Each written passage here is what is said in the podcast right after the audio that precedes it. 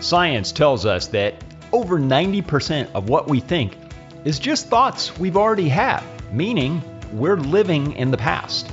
If you want to know how to live a better, more fulfilling, more joyful life, you want to live right now in the present.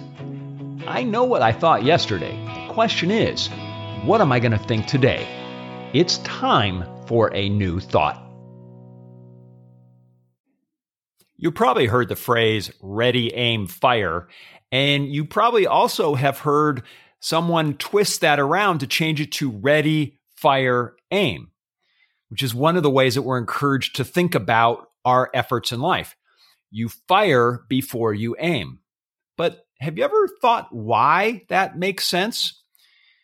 Welcome to Everyday A New Thought. I'm Thor Challgren. Today, I want to talk about ready, aim, fire and whether it makes more sense to think about it as ready, fire, aim. Today, I'm going to share an anecdote that Jack Canfield talks about in his book, The Success Principles.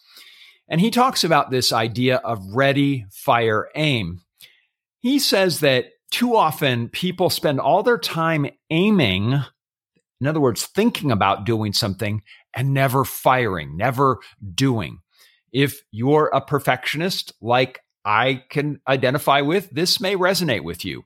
You can spend so much time aiming at something, thinking about it, planning it, wanting it to be perfect, wanting to really hit that bullseye that you don't end up firing. You don't end up doing the thing that will lead to actions.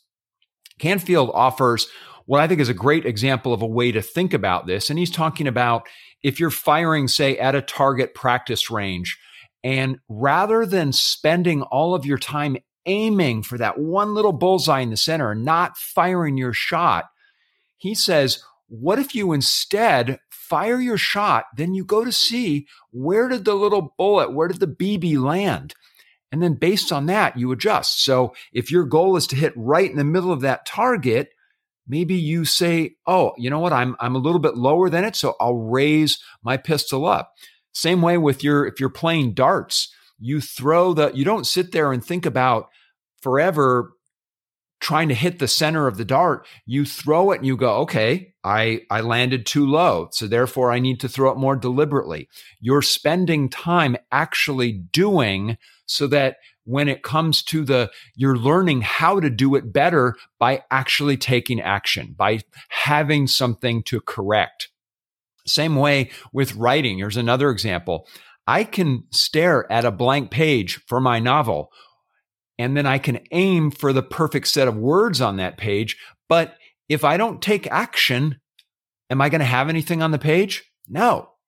Instead, what if I take action? What if I fire? I put words on the page. I spew out that first draft, which is essentially that fire part then I can go back in and I can aim, meaning I can change things. I can adjust things. Look at your own life and ask, is there some place where you've spent too much time aiming and not enough time firing? If so, maybe it's time to change it to ready, fire, aim. Thank you so much for listening to Every Day a New Thought. If you like today's show, please consider subscribing to the podcast and if you found value in it, I'd be grateful for your five star review. Until tomorrow, bring a new thought to your life today.